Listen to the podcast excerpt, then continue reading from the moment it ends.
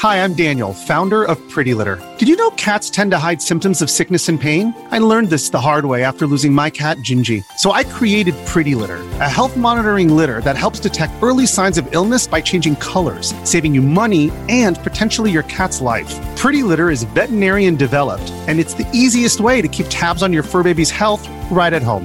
Go to prettylitter.com and use code SPOTIFY for 20% off your first order and a free cat toy. Terms and conditions apply. See site for details.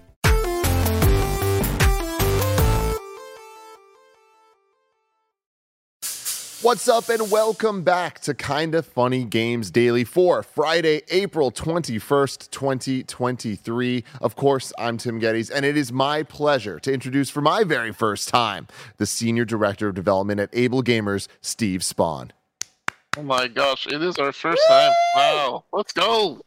Dude, it's exciting. I've known you for, for many years, but never did a show with you. This is the first Never. time. No, Greg always captures me. I'm never allowed to host with you. And so finally we beat him down. We said we have to do this together. Here we are. Let Tim and Steve host. You'll love to see it. How you doing, man? Uh, I am good on a Friday, but it is a stressful Friday. I hope you're doing a little less stressed than I am. You know, I'm feeling pretty good. I'm sitting pretty over here. Why why would you be stressed right now, Steve? I am super stressed over tomorrow's big event with Able Gamers, where we are hosting our very, very first annual virtual gala. It's not something that has been done in the video game industry before, as far as we're aware. And it's one of those things where you're doing something new, something cool, and I'm hoping everybody loves it. I am so excited for this. Congratulations on all the hard work going into it. What an amazing idea. Is there anything that you want to, uh, our audience to know about it? Can they be a part of it? I hope that all of the kind of funny best friends will come out in force tomorrow. We've been chirping about this on Twitter for weeks now. It is a virtual gala that's going to start tomorrow at 4 p.m. Eastern, 1 p.m. Pacific. Anybody is invited for a $25 donation. You can see on the screen there, we've got a whole run of the show starting at 4 p.m. Eastern. You're going to get to meet all of your cool content creator friends that you see me palling around. Little Sims Simsy, Bruce Green, the kind of buddy best friend. We Hell have yeah. the Rooster Teeth crew coming out. We have John Reisinger, Defied by Kai. Just so many names that you know and love. Um, unfortunately, Greg wanted a $75 million fee to show up. Couldn't afford him. Uh. Classic Greg. Uh, classic Greg. Yeah, he wanted that or uh, like a truck of Oreos. I don't know. This was strange to ask, but yeah. So uh, there's gonna be a lot of cool people there. Um, I think like my favorite part though is we're gonna premiere a world premiere video tomorrow, which I think everyone's gonna love. I hope to have tears in your eyes, Tim. I hope that you're proud of us, what we've done, and all the kind of funny support over the years has been enabled by you and your friends to why we're here and helping as many people with disabilities to play games as we are. I absolutely love it, everybody. ablegamers.org slash gala. You can go there and uh, be part of it all. Definitely support. What an amazing cause. What an amazing event, Steve. Very, very proud of you and everybody over there doing such amazing stuff. Uh, but for now, let's talk about some video game news. Today's stories include back and forth about Hi Fi Rush, Xbox working on a 10 year sequel, and more because this is Kinda Funny Games Daily. Each and every weekday at 10 a.m. live right here on twitch.tv slash Kinda Funny Games and youtube.com slash Kinda Funny Games. We come at you with all the video game news that you need to know. Uh, you can watch it later on youtube.com or roosterteeth.com, but you can also get it as a podcast by searching your favorite podcast service for Kinda Funny Games Daily, and we will be right there for you. If you wanted to get the show ad free though and get a whole bevy of bonus content, including some of my favorite shows we do, the shit list, kind of feudy, Greg Ways, so much great stuff. You got to go to patreon.com slash kind of funny, just like our Patreon producers, Tripod Plus Plus and Delaney Twining have done.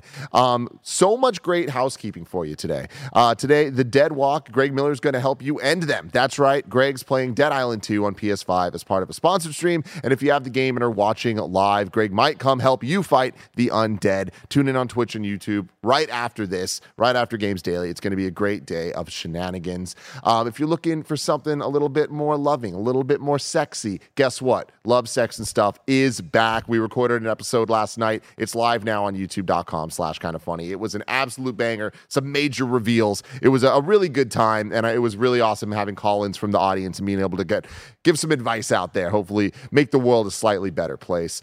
Um, and speaking of a better place, I'm in a better place because I have now seen Barrett Courtney's latest video essay about Star Wars Jedi Fallen Order, and you too can do that on youtube.com slash kind of funny games. It's the perfect way to get hype for Star Wars Jedi Survivor coming next week. Steve, are you uh, a Jedi guy? I cannot wait for the game. I love the Jedi world. I'm just such a such a fanboy. I can't wait for all that stuff to come out. That is awesome. If you're looking for some uh, extra hype, you should definitely check out this video because it'll get you in the mood for sure. Um, also, our review of Horizon Forbidden West Burning Shores is up right now on PS I Love You XOXO. And then over on Patreon, there are two new Remember Blanks where Greg, Mike, and Bless remember their favorite DLCs and where they remember the games they can't believe came out. Um, today, we're brought to you by Rocket Money, but we'll tell you about that later. For now, let's begin with what is and forever will be the Roper Report. It's time for some news. We have five stories today. A baker's dozen.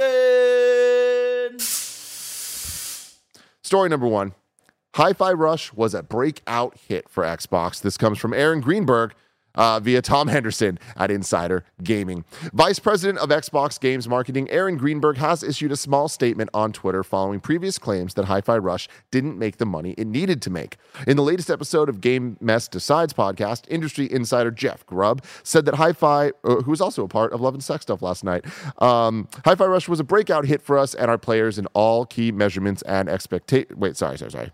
Missed my spot here. In the latest episode of Game Mess Decides podcast, industry insider Jeff Grubb said that Hi Fi Rush didn't make the money it needed to make. The comment was picked up industry wide, which has seemingly prompted Aaron Greenberg to clear up the matter. On Twitter, Greenberg said, Hi Fi Rush was a breakout hit for us and our players in all key measurements and expectations. We couldn't be happier with what the team at Tango Gameworks delivered with this surprise release. Following the statement from Greenberg, Jeff Grubb said in his latest episode on Giant Bomb after the statement was read out to him, okay, that's fine, we'll leave it as that. The previous coverage has led to some pretty outlandish theories from the gaming community, including that Microsoft might abandon the Xbox platform and more. That is wild. According to Bethesda, the game reached 2 million players by March 1st, and in late February, director John Johanas said that the game received 10,000 Steam reviews nearly a full month after release. Xbox seems to be firm on the fact that shadow dropping the game was a success, with Greenberg's comments further cementing their decision as being successful. Steve, what, what, what are your thoughts on this? You know, it's always wild because you never know what's PR and what's reality when it comes to these Twitter back and forth statements on different shows. Um, y- you got to wonder, like, when they're talking about that many players, is that uh, was it because of Game Pass? Was it because the game was available on any kind of system that could allow people to play without having to purchase it? I don't know. I I, I, kind of always wonder why why do we still worry about whether or not a game? I li- I like Jeff, but I don't know why would we worry about whether or not the game has a million players or more. I'm always just like, did people enjoy it? Cool. Yeah, I mean, I, I see I see where Jeff's coming from with this because what he's just talking about is like from what he heard, it's the financial side, and the financial side is important for games we enjoy happening again and more things like it happening again. And I think that the the conversation's interesting when you look at Game Pass and what and how it has changed the industry and the distribution model, and on top of that, the financial model of how these games are made and how uh, consumers are able to consume them and uh, show their support for the different IP and different developers and publishers out there. Um, but Xbox or, or Aaron replying to this, it's a funny thing where I think both of these things can be true. What Jeff is saying mm-hmm. of like, hey, from what he heard, this did not make the money they needed it to on that side. Those just aren't the metrics that Aaron and them are looking at because of things like Game Pass and because of just a success can be graded in many different ways when it comes to video games. Yeah, was it because of the numbers of eyeballs? Is it like, for example, uh, you know, me being on Twitch as much as I am, I know a lot of people that played this and a lot of eyeballs that were on the game. But does that count towards the metrics of downloading the game? Does it count if you don't sell the game? Do they care as far as whether a game was a success or a flop? All things that I, I it, it seems to change game for game. Sometimes you hear like it doesn't matter. Sometimes it does. You know. Yeah, absolutely. I mean, you know, I'm a huge fan of Hi-Fi Rush, and I feel like it's one of the biggest wins Xbox has had in in, in a while, and I think one of the Yeah. biggest wins the industry's Yep. had in a while. Like a genuine surprise out of nowhere that we all loved and had a great time with, and uh, I, I think it's really exciting that the year kicked off with a new IP on the Xbox side that I presume will be in the game of the year conversations. Maybe not the top spot, but the top 10, I think for sure, um, especially for kind of funny. So I, I do want to see that game do well. And I just think that it's even a, a bigger bummer for me to see the Jeff side of this news of it not doing well enough financially when we also covered a couple weeks ago or months ago at this point when Hi-Fi Rush first came out that it was kind of crushing on Steam and it was doing super well and being on the top of the charts. It's a little disconcerting that even those numbers aren't good enough on the financial mm. side. Again, success can mean many things, as Aaron pointed out. What exactly is success for a game nowadays? When you have, you know, what, what was the statistic that they came out with about a month ago where it was like every year Steam put out 360 some games and now they put out 360 per week. It's like, you know, what, what where do you put your success at that point? Uh, if everyone's talking about it and everybody loves it and it's a good game that's new and does something cool, I consider that a success. Yeah, for sure. And I just think that when you look at, again, we're now years into this generation of uh, this console cycle, and to see what PlayStation's been able to do on its side, Nintendo and Xbox, all of them having their own kind of defined lanes, and to see where that vision started to where we're at now, I do think Xbox is one of the more interesting ones because of this Game Pass factor. And we've pundits and internet people have talked for years now about like where's the money coming from? Is this going to bottom out where game pass is devaluing video games or is it adding value to uh, having a quantity of experiences for people that that is where people want to go? And we always talk about xbox game pass being the best deal in gaming but at some point it's like is that deal just for the audience? Is it going to negatively affect the devs and pubs out there to be able to make bigger, better games or just more games, whatever it is that they want. Um, so, as far as I'm concerned, as long as what Aaron is saying is being backed up by Microsoft and supporting the teams being able to do things, then this is kind of a win win where we figured out a way where it doesn't necessarily need to be about the money in every single case, although we all know that it is the case in most places. Yeah, it always has to come back to the bottom line. I think all gamers understand that, but the, Xbox Game Pass is the best in the business because it allows so much. I mean, and that's not even talking about the accessibility or something. What if you can't play it because you don't want to, or what if you can't play it because you physically can't? And Xbox Game Pass allows you to be like, oh, actually, I can play that, which actually, funny enough, happened to me with Hi-Fi Rush. I didn't think I'd be able to play it because of the way it controls. Tried it out, and turns out it was playable, and I did like it. So it was a good experience, and I was glad I was able to play it. Has has Game Pass really been like a transformative platform for you in that sense? Absolutely freaking lutely. Yeah, I mean, uh, remember the the era of the demos is so dead now, right? They just don't do demos like they used to in the early 2000s, and so because of that, a lot of times you would end up buying a game, and if you're physically disabled, you or even vision, and sometimes the deaf gamers who can't play because of the audio cues not being there, would have to return games because you learned within the first six minutes you can't play it. You just wasted your 60 bucks. And Game Pass allows you to get around that to where you can play, you can enjoy, and you can try out things that uh, you didn't think you could play. That happened to be with Rocket League. I actually hated that game. I even said on Twitter how much of a stupid game that was. Who would want to hit a, a ball with a car? Oh, that was so horrible. And it turned out that it was just like I really just wanted to play it and I couldn't and I was mad about it. And so when I tried it out, so a friend bought it for me and I was like, oh, actually hold on they they put in this mode with a mouse i can play it fantastic and then i was its biggest fan so you know i think there's that backlash you got to worry about if someone thinks they can't do something, they'll say they hate it, even if they would love it.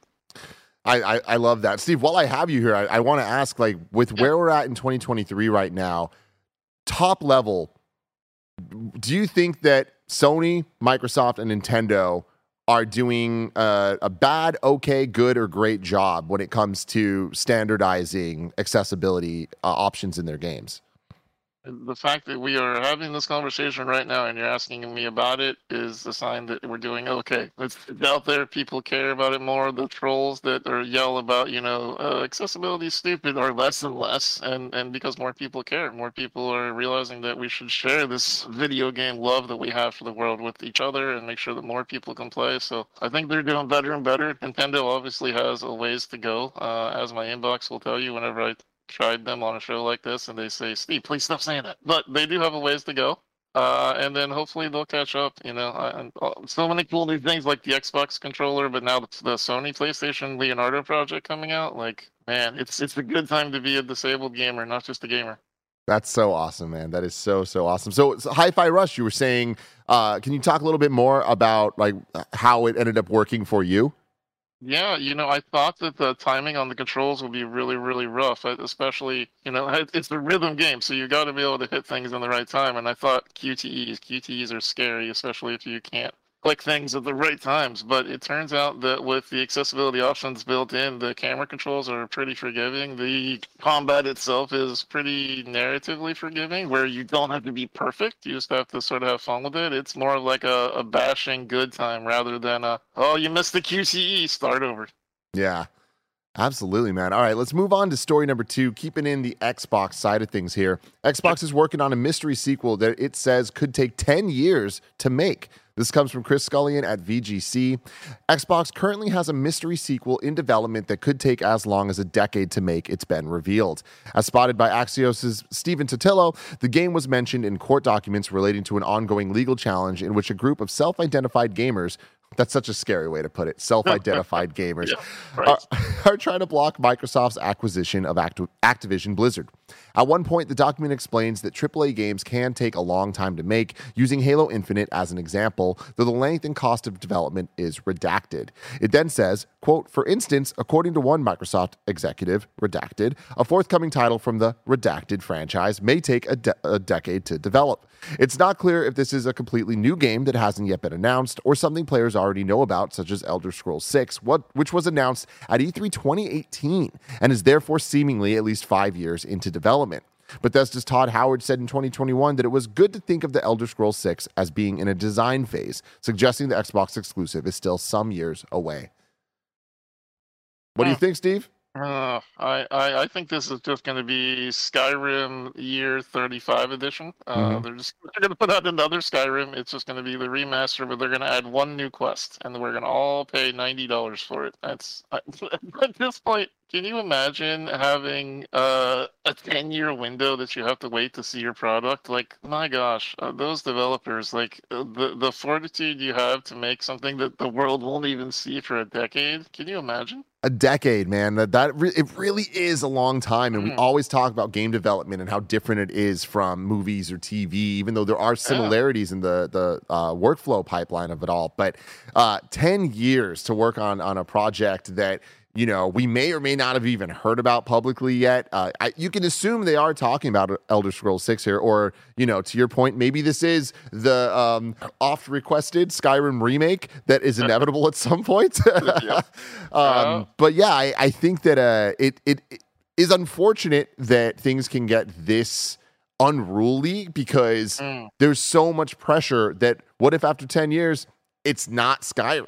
You know, if right. it, what if it doesn't do what it needs to do? And we've seen that on the Xbox side with Halo, right? Where a game that like needed to accomplish something and it just simply didn't, despite having the the many, many, many, many years long production cycle. It has to be something that they would at least feel confident in investing that much time into, right? Because I mean, okay, so think about it. You're one known as one of the best producers and comedians that our industry has, right? would you work on a set for ten years and not show it to anybody? Wouldn't that be just maddening? I that is a very nice thing to say and very inaccurate, but I appreciate you. Um, but yeah, no, I I totally I can't imagine it. One of the greatest rewards we have at kind of funny is being able to have direct yeah. interaction and feedback and like live in it and just kind of go. And when something goes wrong, guess what? We'll do it right again tomorrow. Maybe we'll try. Like that's mm-hmm. part of the fun and part of the whole experience. And to imagine these game devs that are like just head down grinding for a decade and then, you know, simultaneously dealing with people like us talking about leaks and talking about like how dumb this is and mm-hmm. bad that is and I hope this doesn't happen and then the game comes out and it if it's not the masterpiece we all have built in our minds, we're tearing them down. And like that gets so mm-hmm. difficult to to kind of wrap your head around. So I no, I could never do that. I, I'm not built that way. No, I, I don't think many of us could work on a project in the silo in silence for that long. It would be it would be absolutely mind-boggling to even t- tackle such a thing. I mean, I'm thinking about things like Starfield, where everybody is just chomping at the bit to get a hold of it. We all want to play Starfield, and we're all like, okay, but we all know what happens with every other game that we've been waiting for for three years, where it doesn't come out to expectations. They talk like you know, No Man's Sky, right? Where mm-hmm. it's it today no man's sky is great but when it launched it wasn't and because of that has its reputation ever really recovered eh it's arguable it's Yeah. great I mean, it you know, has. I, I think that the reputation of No. Man's Sky definitely uh, has recovered, and I think people nowadays will only speak positively about that game. But because of the blunders in the early days, it did not Mhm. hit the meteoric heights that I do think it could have hit with the way that game was being positioned back then. I think that Yeah. if No Man's Sky had worked the way that they said, I think we might see a pretty different PlayStation in certain ways uh, nowadays. But that's not how things went. But on the other side of that conversation, I do think it's important to point out some of the success stories of just because a game has an extremely long development cycle doesn't mean that it's going to end up not meeting expectations. Final Fantasy VII Remake, I think, is an excellent example of a game that uh, I- think the majority of us would have looked at and be like, for a long time, not believed it's actually ever going to come out. And then never believing it's actually going to be good when it does actually hit. And they did it, they pulled it off. So I'm hopeful that we see that with Starfield. And then I'm extra hopeful that we end up seeing that with Elder Scrolls 6 because I think that that audience, that community out there is so massive. Xbox needs that type of win. And I just think that, you know, we know that Bethesda's got the stuff. I just hope that they can show that they got the stuff in modern times. absolutely i wish in a conversation like this that we had gary here uh because I, feel like gary could really speak to this in that you you don't know what's going to be a hit if hollywood knew the formula of what was going to be a great game, what was going to be a great movie, what would spawn sequels, and what would people latch onto, we'd have nothing but AAA 99 reviewed score every single time. We don't. You know, you can't predict the public. So, would you have thought when The Last of Us came out that it would spawn this mega hype where everybody loves it? No, No, you know, no, and I, that's it's a beautiful thing that that can happen. Yeah. But that that is a game that I mean, I I don't know the exact uh, length of the production timeline on all this, but I mean that game wasn't made in a year. That game was made No. in many, many, many years, and that work results in something that's special. So. I, I do think that uh, it's scary for games to balloon this big, but I, I do also appreciate that Xbox is and for at least some projects trying to make something bigger trying to make something that hopefully does have that wow factor that could potentially turn into an hbo show or not. It doesn't it's not that video games need uh, a different media adaptation uh, to be anything more than what they are as a video game but it's undeniable that that helps in terms of the mainstream viability of it of the product and the likelihood that we'll get more budget and investment in those projects Absolutely. Well, I hope you bring the subject back up again when you have a developer on here who has more development chops than I do. I'm just a silly guy that runs around the internet making jokes. But uh, you know, for everybody who feel that. watches daily, yeah, it's like for everyone who watches daily, like you know, tune in when Tim asks an actual developer about a cycle like this because you got to wonder uh when they do that, do they plan that a new engine will be out in five years, or do they just rock with the same engine for a decade? I don't know.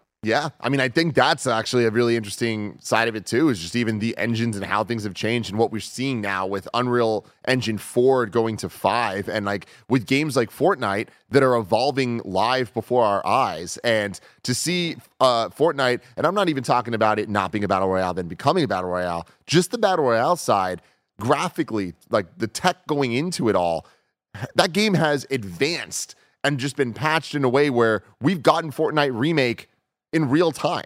And I just think that that is such an impressive new way that things are going. And I wonder, are these games always going to be, if they have a 10 year development cycle, will they always be behind because they're Mhm. being built on um, older tech? Or are they going to be built in ways that those updates can happen a little bit more real time?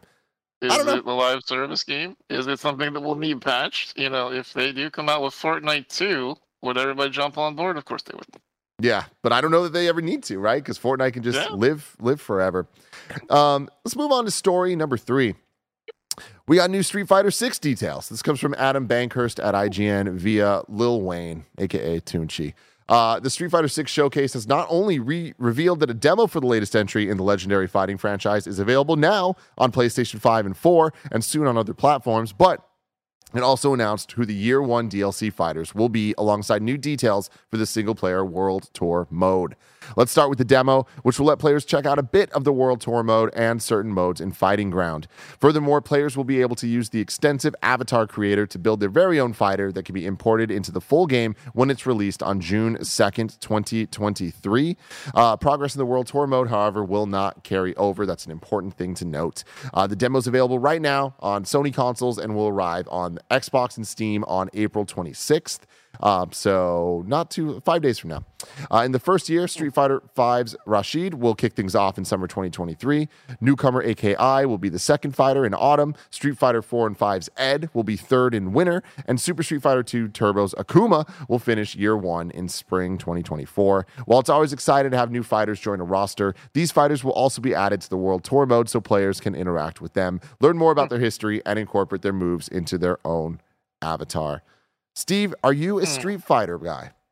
I, uh, you know, it's funny. I just answered this question on Twitter like a week ago, where I was saying I used to be big into Mortal Kombat, and I was like a Streets of Rage kind of guy, and I love those kind of games. And it's just not in my wheelhouse anymore. My arms just do not allow me to be a fighting game player anymore. So I watch them on Twitch, and uh, I'm amazed by, you know, friends who are very good at it, whether they're disabled or not. Um, are, are you somebody who likes fighting games and mashing fighters?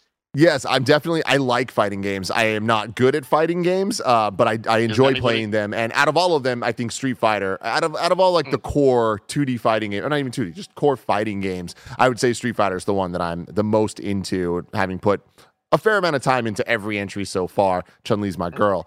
Um, very excited for six. Very excited for the uh, the commentary mode that they're adding of having the like different like actual uh, shoutcasters or a couple celebrities like be able to commentate the fight and and it make it feel like it's real happening uh, with you. That's hype. I think that's really cool and like uh, makes it a lot of fun.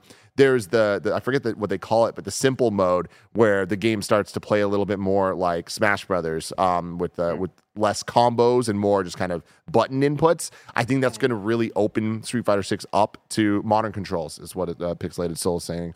Um, I think that's going to open it up to a lot of people, and I'm really hopeful. We're having this fighting game renaissance right now uh, between Mortal Kombat 12 coming out, Tekken 8, Street Fighter 6. We have uh, Project L uh, on the horizon. A lot of really great stuff, and I think that um, it's going to be an amazing time for fighting game fans, whether that's fans of playing, um, like I know Blessing is, or like you're saying, fans like you that um, are able to to watch the tournaments and have so much fun. Like I feel like fighting games are uh, better positioned than ever to be more than just a video game that you play. They're also the the esports side of it is easy to understand. Sometimes with MOBAs or with Overwatch or things like that, it can be really hard to watch competitively if you don't know exactly what's going on. But there's something inherently simple about two people on a screen hitting each other and the health bars at the top going down that even non gamers can watch and be like, I understand what I'm looking at.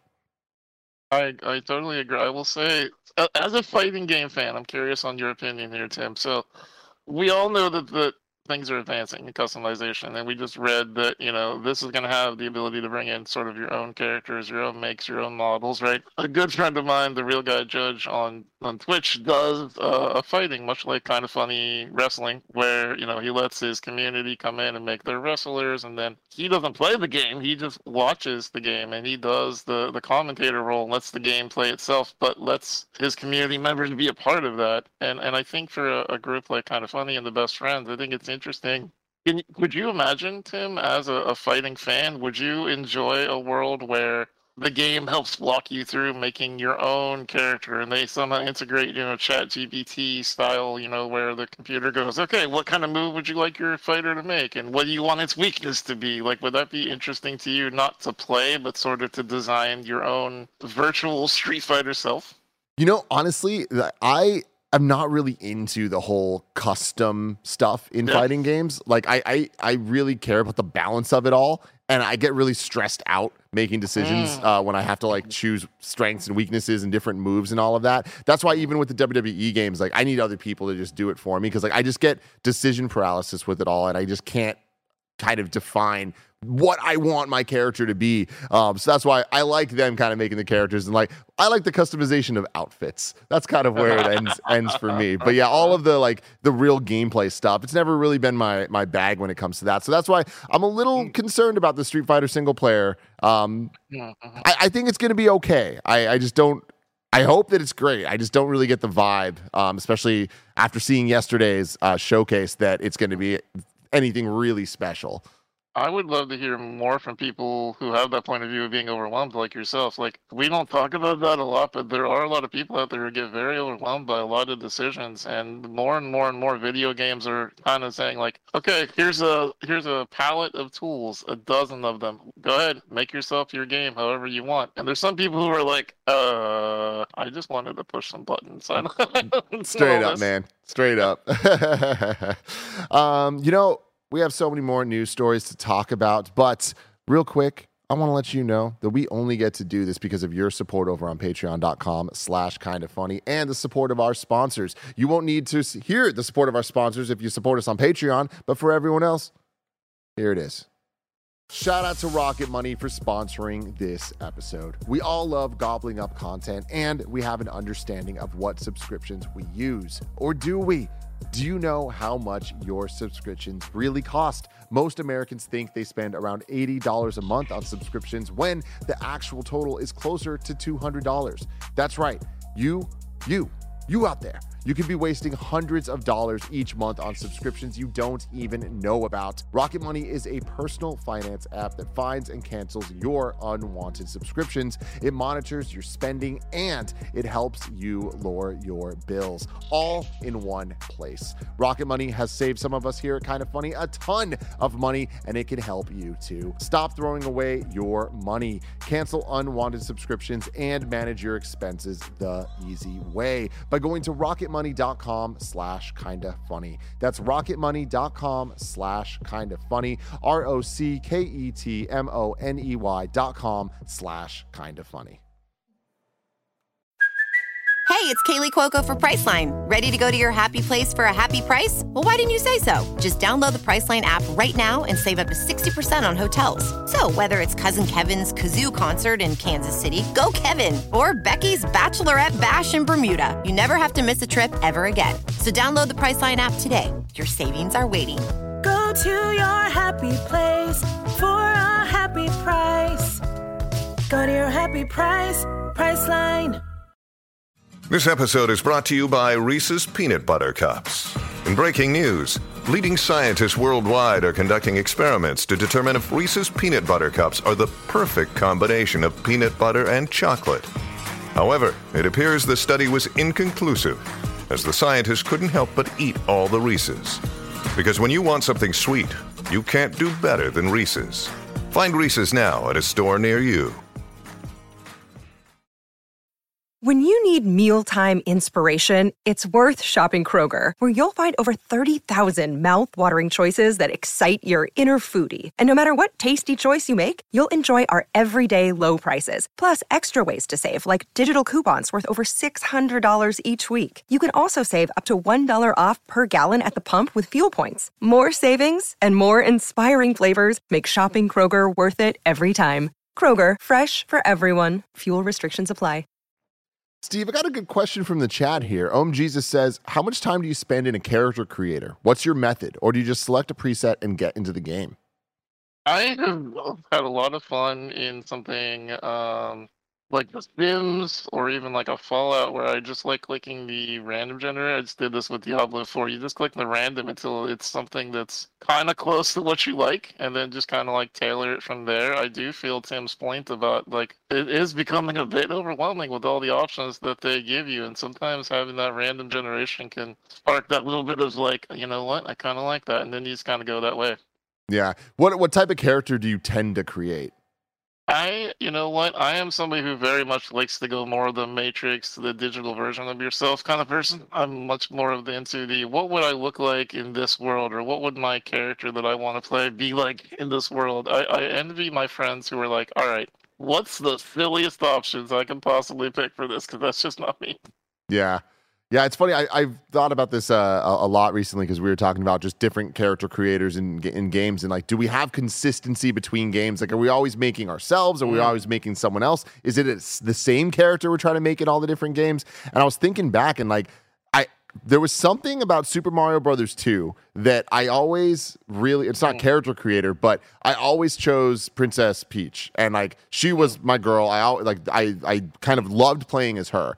And from then on, I always leaned towards choosing uh, a female uh, character if I could, and that's always my starting point with character creators. And it's I it's just weird. I don't know why that that's why my I always default to it, but I've always been that way since day one, and I feel like there's been a consistent character that subconsciously I've been building in each game, and it's only it's went from like pixels in the uh, SNES days to like beautifully rendered 4K now, but it's it's cool. I don't. I don't think that's weird at all. I think that is you literally project your hero, and for you, you tend to like the strong feminine character. You that's who you feel an affinity towards. Like this is a badass person, and I wish they were fighting on my team. That that's how I think we do character creation. Is we create the characters that we would like to have a good time with.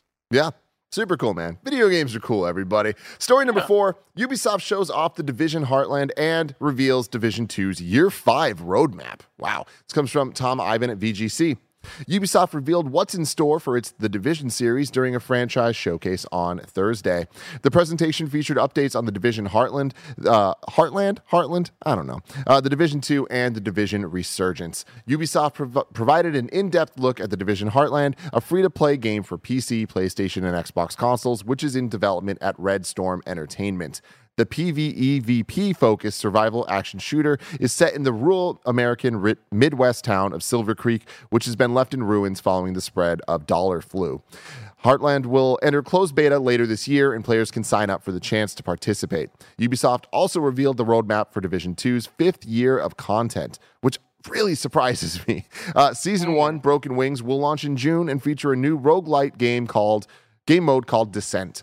Players can sample the mode early by participating in a public PC test server beginning today. Season 2, Puppeteers, will feature a new incursion that takes players to the uh, Moret Estate for co- confrontation with the cleaners. Season 3, Vanguard, will see players return to New York City to discover new revelations about Aaron Keener and his rogues. And Season 4, Black Diamond, will include new story DLC, adding fresh zones, main missions, and a whole new endgame structure. Ubisoft also said the next phase of testing for mobile looter shooter, The Division Resurgence, will launch this summer in select territories.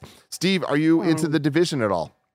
I I love the original division, and I kind of fell off on the, on the latest version. Um, I like the, the zones that are, um, that are kind of like more like Tarkov, where you go in, you have your gear, you need to get it out. Th- that kind of thing is kind of fun to me. I like that PvP aspect. Um, I have been still hankering for a good PvE solid co-op game of this style. I don't love that we're trying to put PvP into every single game like this. I kind of do. I, I just I don't know about you, but I really really love going in with my group of buddies and just decimating some computer characters. Like I just like that camaraderie, that good time of co-oping. You know, PvP is great and all, but at the same time, sometimes you just want to mash some monsters. You know. Yeah. Oh, I totally get that. I'm, I'm with you. I'm, I'm not a PvP guy at all, but PvE, so much fun to be had. Mm-hmm. I gotta say, I'm surprised that Division Two is getting this much support five years in. I, I didn't realize it was getting what sounds like a lot of the content that the user base would actually be asking for. Still getting story content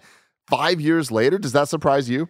What what is with today's run of stories? Uh, the, the blessing picked every single story that talks about the next decade and a half of content. This is just where video games are going now. Where we're plotting out our years in front of us in these these virtual worlds, right? It's it's kind of awesome because then if you know that you like a game, like you have something to look forward to for years to come, and you're not like, well, it's been out for six months, so I guess they're already working on the sequel, and then this you know won't matter that I spent all this time here. So I I like those kind of roadmap things. I, I don't know. Are you are you a fan of knowing where a game is going to go, or do you like to be surprised? I I mean definitely. I I just feel like there's we haven't cracked the code on like the right amount of support um, before moving on to a sequel and all of that. And because there's no consistency, and I don't know that there necessarily needs to be perfect consistency, but um, our, the Street Fighter story we just read, them laying out, hey, here's the year one of DLC. I like that. It's clear, it's concise, it's letting you know these characters are coming. We're telling you right now. We're not trying to build this as uh, what it's not. Like we're not trying to uh, trick anybody. We're just trying to enjoy, make sure everything's balanced, and we're going to continue to grow from there. Um, but you look at the Ubisoft side of things, and we've been talking a lot recently about just the amount of IP they have, the amount of games, the amount of annualized games, franchised games the amount of similar games they have. There's just a lot going on. Uh, and to, on top of that, have to have these games, whether they're games as a service or just multiplayer in general, have to have content and updates. We're just at this point of there's just a lot out there and a lot of expectations yeah. and a lot of opportunities for gamers to be let down. Mm-hmm. Um, so mm-hmm. that surprises me that Division 2 is still getting this much support, and they're, they're also talking about these spin-off titles of Resurgence and Heartland, uh, and we're not hearing yet right now about Division 3. Um, but you got to imagine after year five, this is probably the end of Division 2? You would think so, and like you just talked about being overwhelmed with information, and I think this probably falls in that same category, right? Where you're getting a lot of information and, and a lot of roadmap, but also uh, that's a lot. That's two games and multiple DLCs, and it gives you something to look forward to, but also things that you have to take into account. So, do you continue to play and enjoy the same world knowing that there's a DLC that's just going to be out four months? So, why do you bother getting all the gear and working your butt off to be the best your character can be, only to have it washed away when the next grade of gear comes in? I don't know. I think that's that, that was what was kind of cool uh, back in like you know Diablo days and whatnot, where it was like all of a sudden Blizzard would be like, "Hey, we're putting out Hellfire. It's going to be a new cool thing. You're going to love it." And we'd be like, "Ah, oh, that's amazing. It's so cool." Now you can plot it out in your gaming experience. I don't know. I could see both sides of it. Not to play the middle fence here, but I could see where some people really be happy with the game going on for this long because they love it, and other people will be like, "Wow, could you just move on, please?" Yeah, for sure. Hey, Barrett, is there any way we can get Mike's uh, Mike on real quick? I want to get his thoughts uh, on this because, if I remember correctly, Mike's a Division two guy, right? That is correct, Tim. And what up, Steven Spohn? Good to see you, homie. Hello, buddy. I love you. Thank you for coming on. Say hello. Hey, man. Right back at you. And yeah, I am a Division two guy, and it's interesting, Tim. I am someone who loves to get a ton of content and a lot of mileage out of my gameplay. But for me, of course, I am looking for the big old three on the box art. I'm ready for something new. It's almost like the destiny problem that I have, right? Of like a lapsed player or someone who likes to play it right when it comes out. I play a bunch of content and then it's harder for me to come back. When we get into year five of situations like this, I am looking more towards, hey, put the three on the box and you might bring me back is a little bit easier than saying, hey, this is the fifth year content. We're going to do this and that. And if you're like me, you're like, mm, I don't know if that vibes with me right now. So for the division side of things, I'm looking for the three. Will I check it out? Yeah, with Greg Miller, we'll probably turn it on and take a look, but it probably won't hold me for a long time. All right, well, there you go. Of Mike's going to be joining us for a little post show after this, so yeah. thank you for making a little surprise pre appearance. Thanks for having me, you two. Let's move on to story number five, Steve. A Fortnite movie is not actively being worked on. This comes from Rebecca Valentine at IGN. It seems like every video game franchise is getting a film adaptation these days, but one popular game you probably won't see on the big screen anytime soon is Fortnite, according to Epic Games Chief Creative Officer Donald Mustard. In an interview with Collider, Mustard said the company was not actively working on a Fortnite movie at this moment, but then explained that a future adaptation is still a possibility. To me, I want to do stuff that always just feels authentic and is a great story. And so it's not something we're actively working on right now. I'm not going to say it won't ever happen. In fact, I mean, I know exactly how I would do the Fortnite whatever. Exactly. I know exactly the story I'd want to, but it's not the focus right now. I don't have time. Mustard then added that Epic Games has a relationship with production company AGBO via investment, uh, suggesting an adaptation might happen via that connection one day. But he also noted that given Fortnite's success, he wouldn't exactly have to work hard to get one greenlit. Oh, yeah, a Fortnite movie gets greenlit by any studio in a second. It's just there's other stuff we're working on right now. Not too much of a surprise here, but do you have any takeaways?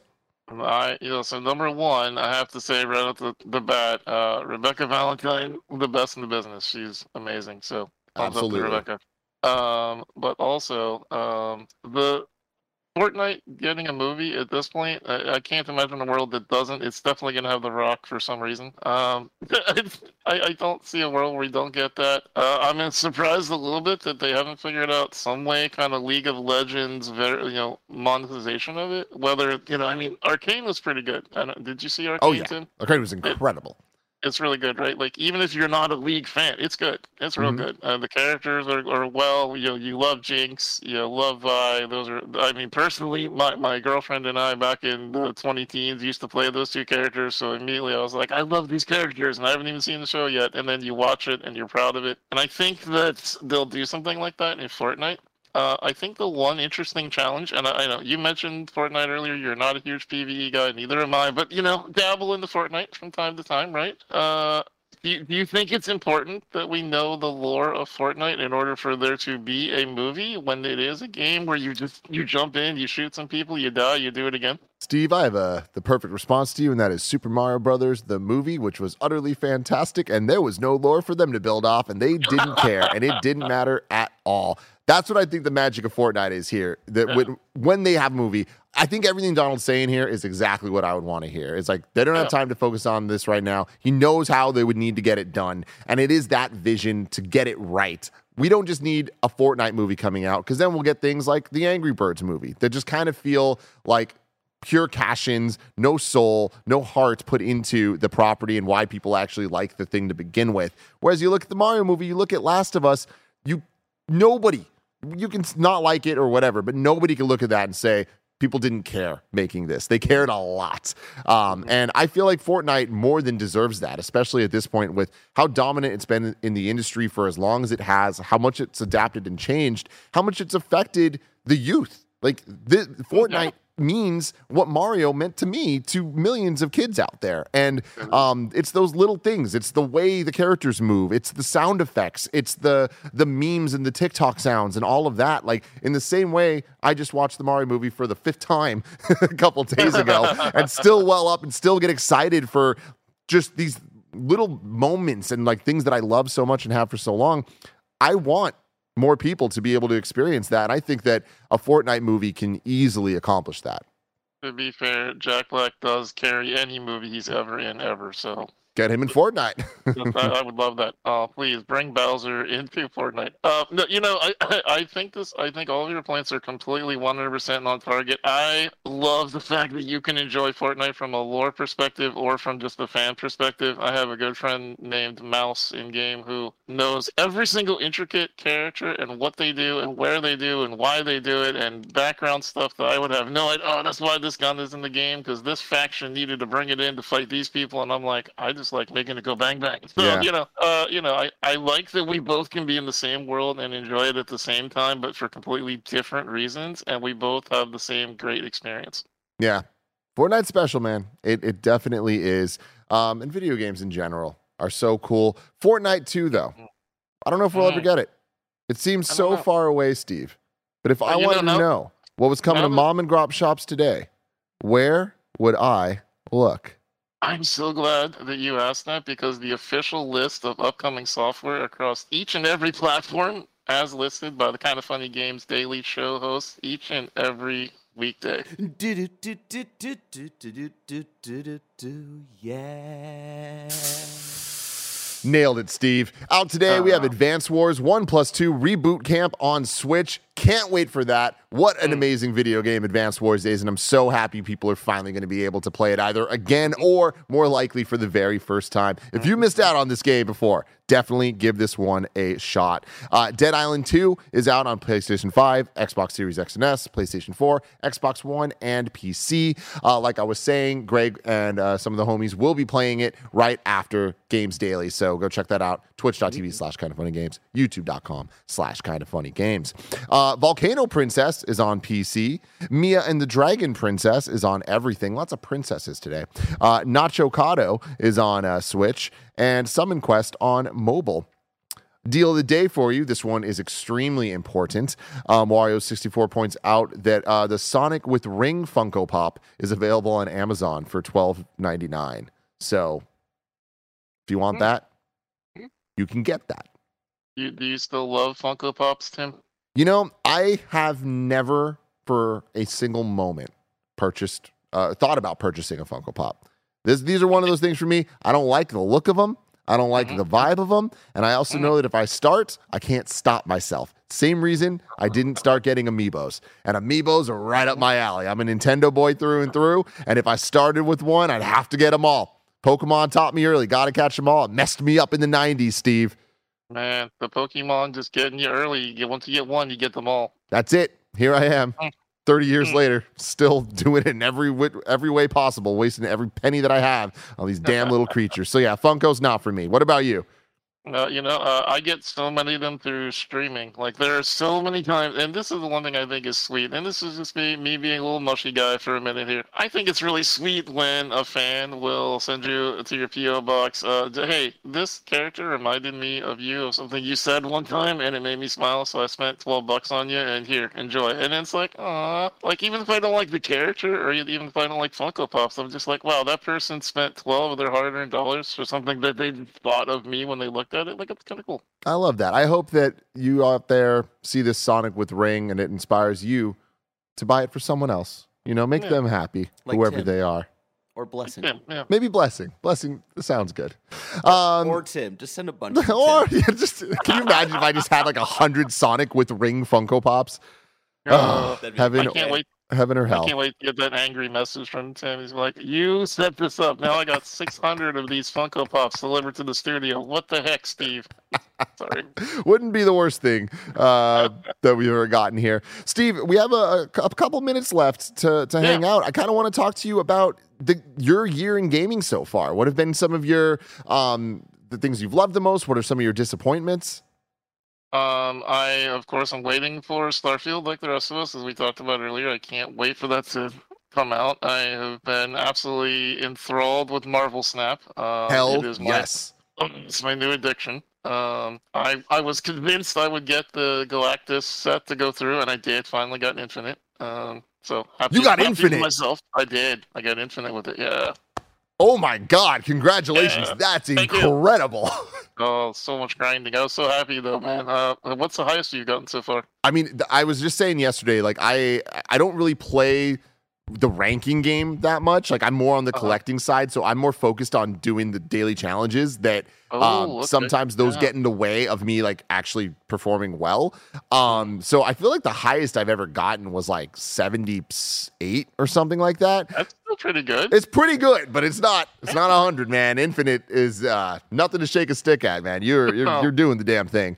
Oh well, thank you. I appreciate that. No, there's been some cool things like that that I've enjoyed. There's been some. I've been having some good times playing um, American Truck Simulator with Little Simsy. Uh, we've been having fun goofing around in that. It's such a silly game to just run around and just deliver packages and run each other off the road. That's always fun. Um, but I think my my weirdly excited one for the year was I got into um, Company of Heroes three. I wasn't expecting to like that, but I played the whole damn campaign. I don't know. There's something about it. It was just fun. That's awesome, man. Has there Yeah. uh, been anything so far that you were excited for that let you down? Um, uh, it's always accessibility that lets me down. Um, I, I, I was, I was one of the people on Twitter. I'm sure you saw me being like, "Oh, I can't wait for Marvel Suns. It's gonna be amazing. I can't wait for it." And like, just like I said earlier, I opened it up within six minutes. I realized I'm not gonna be able to play this, and there's nothing I can do about it. And um, you know, you you send off your messages. Even someone like me that can talk in the back channels and be like, "Hey, you guys didn't add this thing. Why didn't you?" It, it doesn't always mean it's gonna get added. So Unfortunately, I was not able to play Marvel Suns, and I won't be able to play it in the foreseeable future. So I was sad about that, and uh, I, I hope eventually they make it a little more accessible. Yeah, definitely. Um, well, staying in line with that a little bit, let's let's keep talking about the uh, the Able Gamers uh, Gala that's going down. Like, what what are some of the things you're most excited about happening tomorrow? So, you know, I really think the cool part of it is the fact that it's Stardew Valley meets Zoom. So if you have a camera, if you want to get on there and look all pretty like Tim, you could do that. If you don't want to turn on your camera, you can see you can talk in text. Like there's all kinds of different modalities for anybody to meet their favorite creators, and you just don't know who's going to show up and who's going to be there. If they're not listed there, uh, they could be anybody, and that's the kind of cool experience, right? Uh, that I think all of us are, are craving in this world, right? It was access versus accessibility. Not everybody has thousands of dollars to go to PAX, or they live out where you guys do, where you can go to GDC and the other cool conventions because they're in your backyard. Some of us are across the world. So this allows people who may have never been outside of their own four walls, if you're disabled, to go and meet these cool people, have a good time, and uh, listen to music. We have a live DJ. If y'all saw uh, the the lobster DJ with her lobster sandals uh, going around the internet a couple months ago, we got her for the event. We got um, Ninja Brian from Ninja Sex Party to come and be the headliner. Awesome. Yep. Uh, I don't know. Have you gotten to hang out with Brian yet? He's such a cool dude. I yeah, I met Brian at uh, RTX in uh, 2017, and yeah, he is he is one of the funniest people out there. The, the He- whole Game Grumps crew, all of them are just such such great great people. So great. They're so freaking great. Uh, he literally uh, he wanted to bring on a special guest, and he's like, "Steve, I have a big ask for you." I'm like, "Okay, what's that?" He's like, "I want to bring on a special guest. His name is Funky Wizard." I'm like, "Funk Wizard? Yes. I don't even need to know anymore. Don't say anymore. Say less. Bring on the Funk Wizard. Let's go." So with Funk Wizards, and it's gonna be fantastic. I'm, I, you know, I'm just excited. There's cool things like video games you can play with your friends, with creators, and it all goes to charity. We're all gonna get on stage and talk about the cool things we do and make people proud. And honestly, like I said, Tim, this is not a stream bit. This is not just a best friends bit. This is. I really hope that everyone from you to Greg to all the best friends who have donated even five dollars over the years. I hope that this kind of stuff makes you all proud when you get to see what Able Gamers has done with your support and why we hope you'll keep supporting. Yeah, I mean, best community in the world because they have amazing things to to support, like what you guys have done over there. Mashreek in the chat saying, "What is Steven's name and channel? I'm fairly new to Kind of Funny Games, and it's my first time seeing them. You want to help him out there?" Absolutely. Uh, so during the daytime, you can find me on any social medias. Steven Spohn, S P O H N. Uh, I am on Wit Twitter way too much. I apologize to anybody following me. And if you want to find me streaming, it's the phonetic spelling of Steve I N S P A W N. My my channel is kind of best friend ish. Uh, no, I I don't play with Mike very much because he's all PvP and I'm very bad at it. But we have that same kind of flavor of uh, just community atmosphere. So we're always trying to do things together and have fun. Yeah, and then do you want to talk a little bit more just about Able Gamers in in general? Like, what is that for people that don't know? So Able Gamers is a video game charity that helps people with disabilities be able to enjoy the same video games as everyone else. So we essentially, as a charity, enable players with disabilities so that they can have the experiences they want in video games. Imagine if you were wanting to play Fortnite or Metal Gear Solid or any of the games we talked about today, but you weren't able to because you have a physical disability, if you are deaf, if you are blind. Able Gamers has ways to help you be able to match the technology that exists with your challenges to help you overcome them. You can see on the screen there we have testimonials. Each and every one of those is a real person. So if you scroll back up, that's the, those are all people. Those are all just individual people that help. Now we like to talk about the millions of gamers out there that need help. We like to talk about the numbers, you know, make things sound big and spectacular. But honestly, Tim, it's just about changing lives one at a time. It's just reaching out to people like you. Imagine if you weren't able to play video games. Now, you and I have had this conversation off air, but you know, it, it, what would it be like for you if you couldn't play video games? I mean, I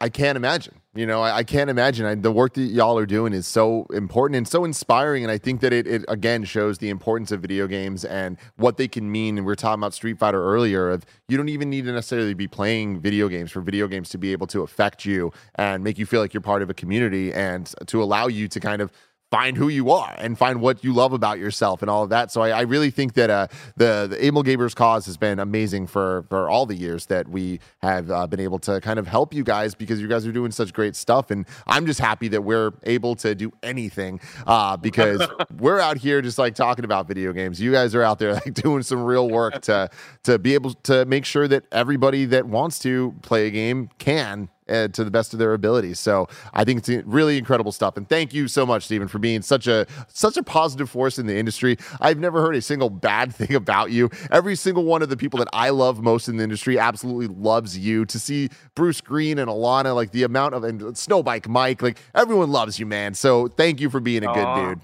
Now you're making me blush. Come on, dude. Uh, well, you know, I have a great team with me. Uh, you know, people like um, Maggie Judge and uh, Dr. Andy Wu, their founder, Mark Barlet, and the list goes on and all these great teams. It's not just me. I'm just the pretty face. I'm just the one that has the riz to be up here and, and get to hang out with Tim. I'm just blessed in that way. Uh, but there's a whole team of people who are just doing it to, to help individuals. So my point to the whole ramble there about Tim and, and, and his uh, view on video gaming is just each and every one of you out there listening. I know video games are important to you, and our only goal at Able Gamers is to make sure that we help as many people have that same experience as you have every day. Absolutely love that. And a great way to help support that if you are at home right now listening is to go to ablegamers.org slash gala. That's G A L A. Tomorrow, they're doing the big thing. It's going to be so much fun. Uh, you could be part of it 4 p.m. Eastern Time, April 22nd. Uh, definitely go hang out with everybody, meet some of your favorite creators, and just have a good time supporting an absolutely amazing cause. Steve, do you have any final words before we uh, let you go here? Uh, is amazing. Uh, don't wear pants if you don't have to. And I'd always tune into kind of funny games daily to get all the greatest news from around the internet all in one place. I love that. Thank you so much for all of your support. Uh, let me tell you something, all right? You're wrong, flawless. Didn't get a single you're wrong today. We did great, Steve. Oh, oh my gosh. High five. Let's go. Yep, that is awesome. Uh, next week's hosts, we got some fun stuff going on, everybody. Monday, it is me and Snowbike Mike. Tuesday, it is me and hopefully Fran Mirabella. That's on the docket. Wednesday, Blessing Me. Thursday, Blessing and Austin Creed, WWE superstar, makes his first appearance in the spare bedroom. It is going to be an absolute blast. Uh, and then Friday is me and Bless. And the reason Austin Creed is here is because next Thursday is Greg Miller's 40th birthday. And we're going all out with the Greg Miller stream birthday bash. You're definitely going to want to hang out all day with us. Twitch.tv slash kind of funny games, youtube.com slash kind of funny games going to be a great time next Thursday. Greg's turning 40, everybody. Um, Steve. Thank you so much for hanging out with us. For everyone else, remember, now that we're done with Games Daily, me and Mike are going to hang out for the post show for a little bit before we get to the stream. You can write in your super chats. You can subscribe, resubscribe on Twitch, leave it a message. We'll answer your questions about the stories from the day and whatever you want to talk about in the video game world. Steve, appreciate you. Can't wait for tomorrow. Hope everything goes great. Until next time, Thank you. love you all. Goodbye. Bye.